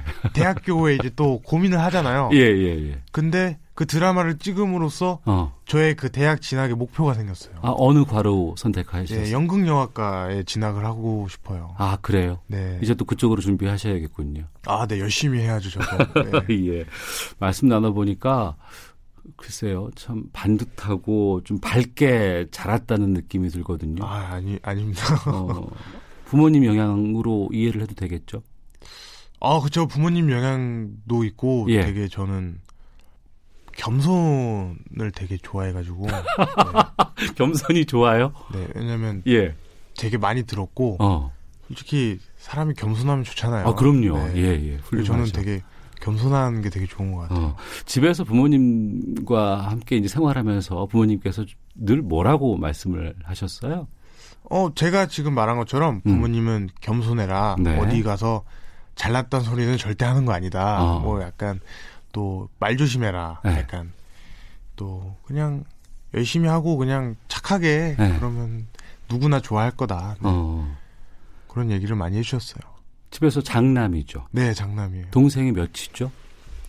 동생이 다섯 명 있어요. 그럼 육남매? 네, 육남매 중에 장남. 네. 정말 대가족이네요. 네. 어, 그 동생들하고의 관계는 어때요? 동생들이랑은 뭐 친하죠. 뭐 네. 이제 가끔 놀아주기도 하고 음. 놀러도 가고. 네. 막내가 지난해 태어났어요? 네, 막내가 작년 8월에 태어났어요. 예. 네. 많이 이쁠 것 같아요. 아, 지금 최고죠. 어, 어. 아, 좀 막내 보는 맛에 집에 가는 것 같아요. 요새 집에 그래요? 빨리 들어가게 되더라고요. 아, 그래요? 네. 어, 아직 말은 못 할 거 아니에요. 아, 옹알이 하죠, 옹알이. 옹알이, 옹알이 하고 이제 뒤집게 하고. 어, 어 네. 어, 어, 뭐 직접 뭐 기저귀도 좀 갈아주고 이런 것도 하세요?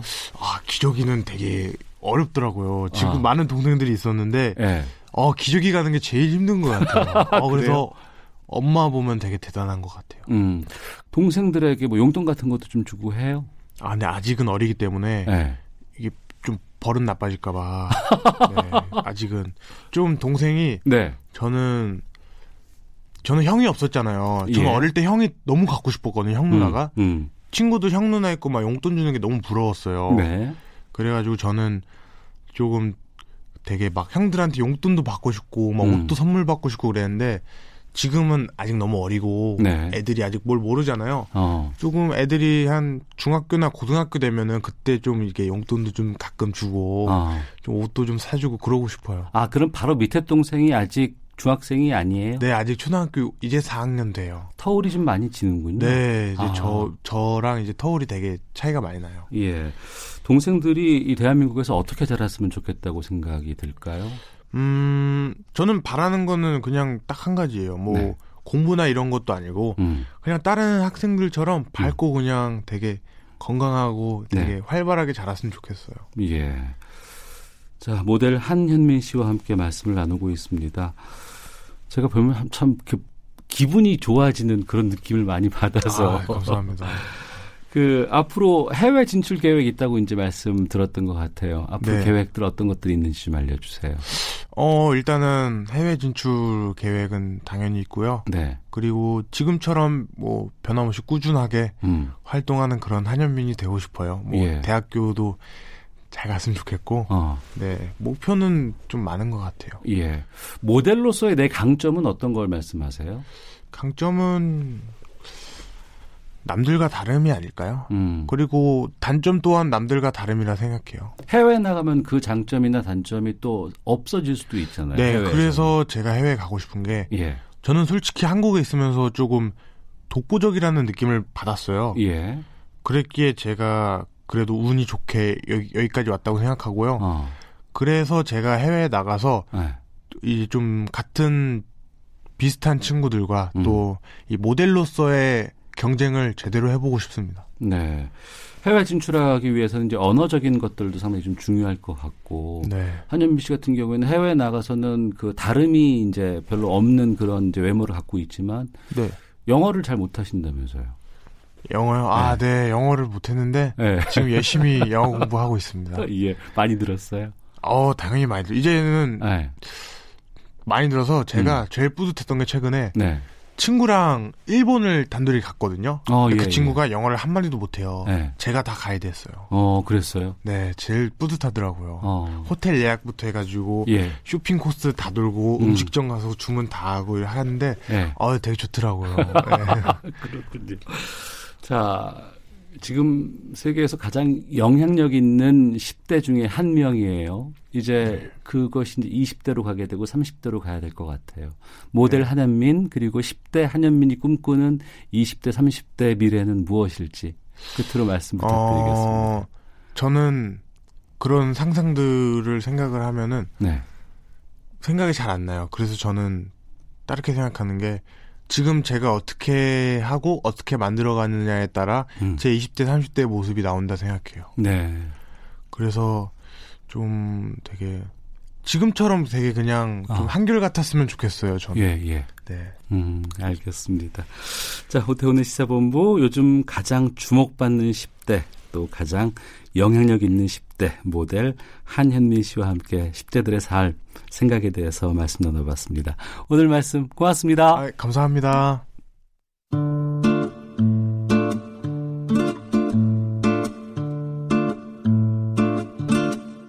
오태훈의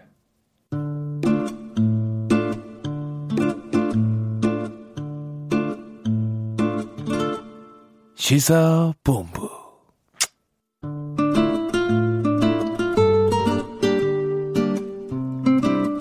정부가 에너지 기본 정책을 탄소에서 수소로 바꿔나가겠다는 수소 경제 활성화 로드맵을 발표했습니다. 문재인 대통령도 미래 한국은 수소 경제로 나아가야 한다 이렇게 역설을 하기도 했죠. 이에 대해서 좀 살펴보겠습니다. 권용주의 차차차 오토타임즈 권용주 편집장과 함께 말씀 나눕니다. 어서 오십시오. 네, 안녕하세요. 예.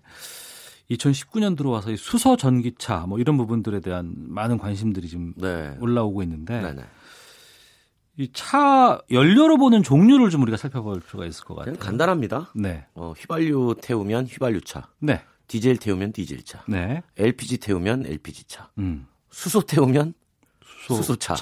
뭐 이렇게 되는 거죠. 예. 근데 수소를 전기를 만드는 원재료로 쓰면 예. 수소 전기차. 어. 뭐 이렇게 되는 거고요.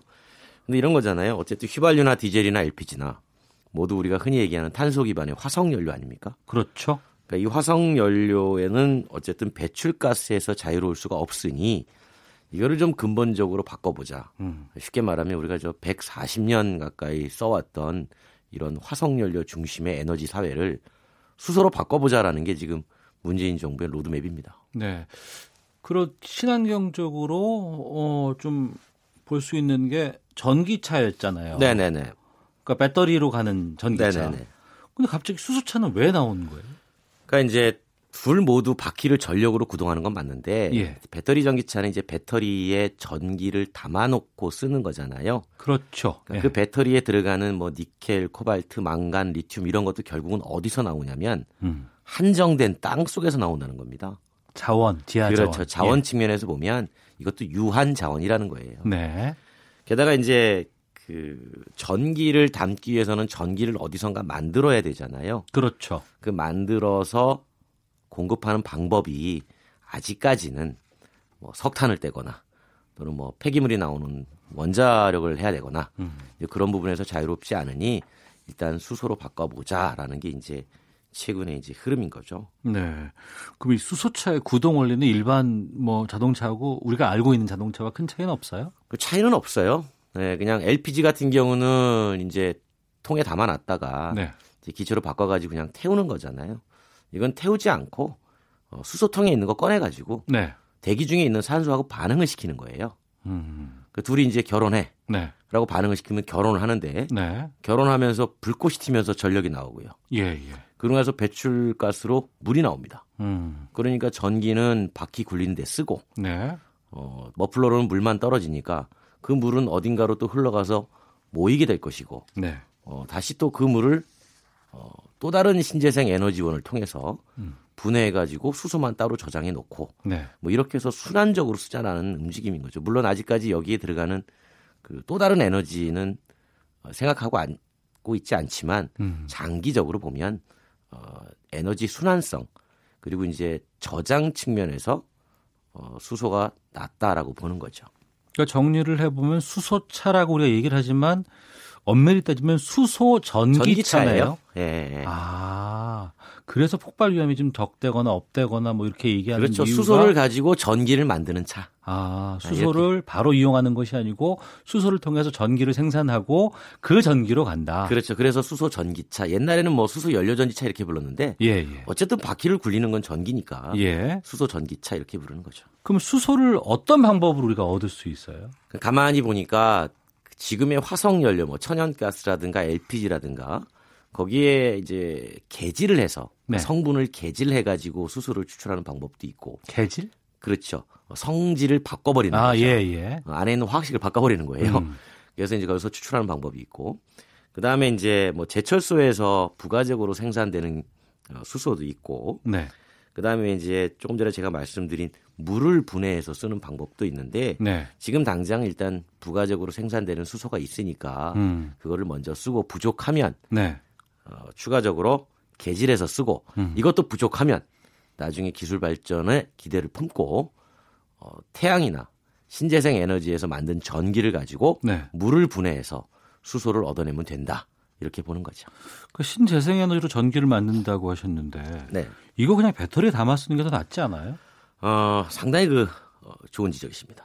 그러니까요. 그런데 왜 그러냐면 네. 에너지는 저장해 놓고 써야 돼요. 예, 예. 를 들어서 지금 주유소에 제가 차량 100대분의 기름이 막 들어왔는데 이거 지금 바로 쓰셔야 됩니다라고 100대 다 부를 수 없잖아요. 그렇죠. 저장해 놓고 쓰는 거니까. 그렇죠. 예, 예. 그런데 전기는 저장이 쉽지가 않다는 거예요. 아. 그러니까 우리가 보통 배터리에 생산은 가능하지만 생산은 가능하면 음. 바로 즉시 써야 되는 거죠. 네, 예. 그러니까 우리가 식당에서 지금 재료가 30인분 들어왔는데 네. 30인분 만들었으니까 바로 먹어야 된다는 거예요. 아. 근데 20명밖에 안 들었고 10인분이 남았어요. 네. 이걸 보관해야 될 거 아닙니까? 그렇죠. 근데 이게 오래 그 상태로 보관하면 먹지를 못해요. 상하니까. 아, 예, 예. 이 음식을 전기로 만들 수 있는 수소라는 형태로 바꿔서 저장을 하자는 거예요. 아, 저장해서 이게 의미가 있는 거죠. 그렇죠. 그럼 이게 이제 오래 보관이 가능하니까 네네. 네. 나중에 전기가 필요하신 분들이 오시면 어. 그냥 수소를 넣어서 예. 그걸로 그 안에서 전기로 바꿔서 쓰세요라고 하는 거죠. 결국은 저장성과 순환성 측면에서 네. 수소를 주목하게 된 겁니다. 아, 저장의 의미를 두는 것이 중요하다 생각이 네네. 드는데 그 올해부터 보면은 뭐 수소차 사면은 보조금 많이 주겠다고 네네. 얘기 나오고 또 충전소 확대하겠다 이런 얘기들 참 많이 합니다. 네. 이게 가능해요 쉽게? 어 보조금을 주는 거는 죄송합니다. 보조금 주는 건 가능합니다. 네. 이미 뭐 예산에 반영이 됐고 음. 대당 3,600만 원 정도 지원해 주니까 예. 지금 뭐 7천만 원 정도 잡아도 3천만 원 중반대에 살 수가 있는 거죠. 음. 그런데 문제는 뭐냐면 어디선가 수소를 얻어야 될 거 아니에요. 그러니까 이용자 입장에서 보면 예, 예. 충전소 건립이 하늘의 별따기입니다. 어. 이게 왜 그러냐면 이미 도심에 좀 들어가 있어야 되잖아요. 그렇죠. 예. 이미 주유소와 LPG 충전소가 도심에 꽉 들어차 있어요. 예. 더 이상 부지가 없습니다. 어. 보통 하나 설립하는데 30억 원 정도 얘기를 하는데 네. 그 중에 15억 원이 땅값이에요. 음. 그 이걸 민간이 하라는 거거든요. 네. 그러면 예를 들어서 제가 수소 충전소를 30억 투자해서 만들었으면 네. 누가 와서 수소 충전하면서 돈을 벌어야 될 거 아닙니까? 그렇죠. 보급 대수는 얼마 안 되는데 네. 어떻게 이게 이익이 나겠어요? 어. 그러니까 아무도 뛰어들지 않죠. 그렇죠.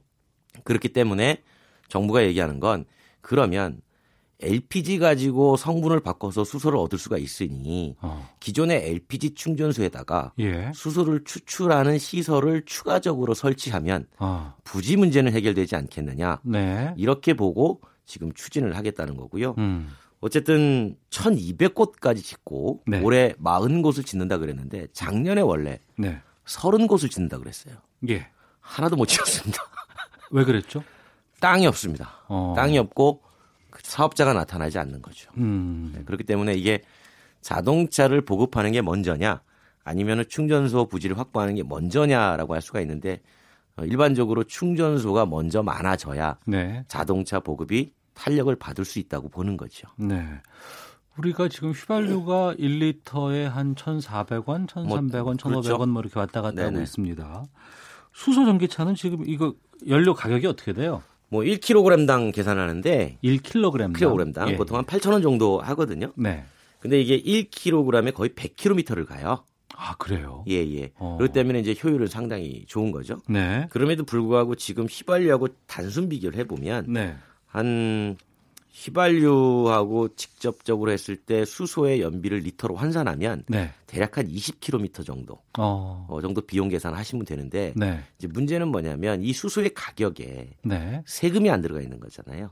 아 기름은 휴 원래 다 세금이 그렇죠. 들어가 있잖아요, 많이. 그러니까 결국은 이런 문제에 늘 봉착하게 돼요. 어. 친환경차를 보급하는 데 있어서 기름이라든가 이런 거를 면세를 해서 계속 언제까지 늘릴 것이냐. 음. 어, 결국 유류세를 정부가 포기할 수는 없기 때문에 네. 그 부분이 선제적으로 어, 대안이 만들어지고 그 절차에 따라서 보급이 이루어져야 된다. 음. 예를 들어서 정부가 뭐 200만 대까지 보급한다고 그랬는데 만약에 200만 대가 보급될 때 수소에 세금 안 붙이겠어요? 네. 당연히 붙이겠죠. 음. 그랬을 때 경제성, 네. 이용자 입장에서의 경제성 이런 것도 다 감안을 해봐야 되는 거죠. 지금 수소차를 살 수 있어요, 바로? 그럼요.